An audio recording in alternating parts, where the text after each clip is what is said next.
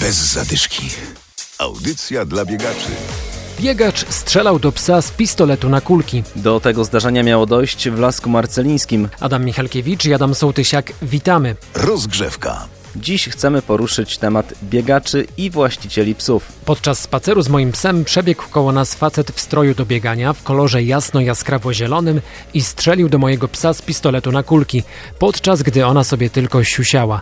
Niestety nie udało mi się go dogonić. To wpis właściciela psa. Jak było naprawdę tego nie wiemy, ale właściciel psa przyznał później, że zwierzę było bez smyczy. Nie chcemy tutaj wydawać wyroków czy też skłócać obydwu grup. Co robić, gdy w czasie treningu biegnie w naszą stronę pies, a właściciela nie ma? Dziś w programie rozmowa z trenerem psów i behawiorystą.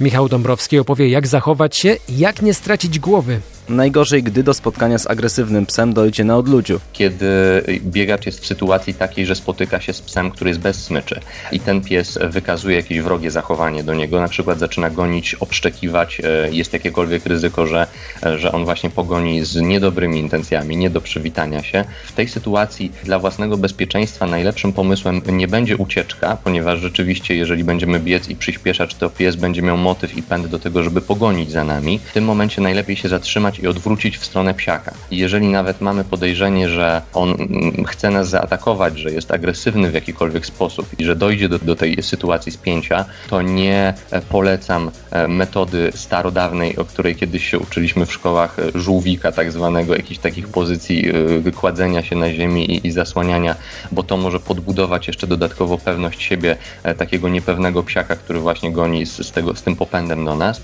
Najlepiej w tym momencie odwrócić się przodem do psa i przybrać taką pozycję, że tak powiem, takiego narciarza, który dopiero co wyskoczył, mówię o skoczku narciarskim, czyli pochylić całą sylwetkę w stronę pieska, e, nie patrzeć mu się prosto w oczy, tylko delikatnie nad nim, taką pewną postawę przyjąć, natomiast nie machać rękoma, ręce kawałek od ciała odsunąć tak, jakbyśmy chcieli zwiększyć troszeczkę objętość swojej klatki piersiowej, przyjąć taką pozycję grożącą. Jesteśmy w stanie mu pokazać e, swoją siłę i, i spokój i w większości przypadków po prostu pies w tym momencie odpuści tą gonitwę a więc najważniejsze nie uciekać i nie panikować. W sytuacji zagrożenia nie jest to oczywiście proste. Łukasz od zawsze biega z gazem pieprzowym. Dlaczego?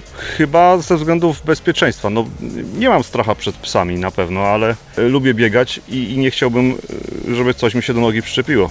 Zdarzały Ci się jakieś niebezpieczne sytuacje? Najczęściej biegam na wsiach i powiem Ci szczerze, że tu psy biegają samopas i na szczęście tu nie. Zdarzyło mi się na poznańskiej Malcie, gdzie psy podbiegły do mnie szczekając. Właściciel na ten czas stwierdził, że są niegroźne i mam się nie bać. Ja zareagowałem w ostatniej chwili, nie naciskając spustu, ale mógłbym uszkodzić pieska. Łukasz ma nadzieję, że nigdy gazu nie będzie musiał używać. A trener psów Michał Dąbrowski mówi, że jest kilka zasad, które pozwolą nam ograniczyć ryzyko nieprzyjemnych sytuacji podczas treningu. Przede wszystkim nie mijajmy ich w bardzo bliskiej odległości, nawet jeżeli wydaje nam się, że zachowują spokój i że są skupione na właścicielu, z tego względu, że mogą one niestety nawet w ostatniej chwili, kiedy je mijamy, w jakiś niefajny sposób zareagować. Jeżeli widzimy psiaka bez smyczy, e, to zwalniajmy w takiej sytuacji, żeby uniknąć jakichś nieprzyjemnych sytuacji. E, na pewno nie biegnijmy na psy w wąskich korytarzach, czyli pomiędzy na przykład ogrodzeniem a samochodami. Nie mijajmy psiaków w takiej bliskiej odległości. W takich wąskich przejściach, wąskich korytarzach, gdzie się psiaki czują bardziej niepewnie, lepiej jest ominąć, przejść na przykład na drugą stronę ulicy, jeżeli sam właściciel tego nie robi, bo też często właściciele po prostu świadomi e, unikają takiego spotkania z biegaczami i przechodzą albo między samochody, żeby się gdzieś schować.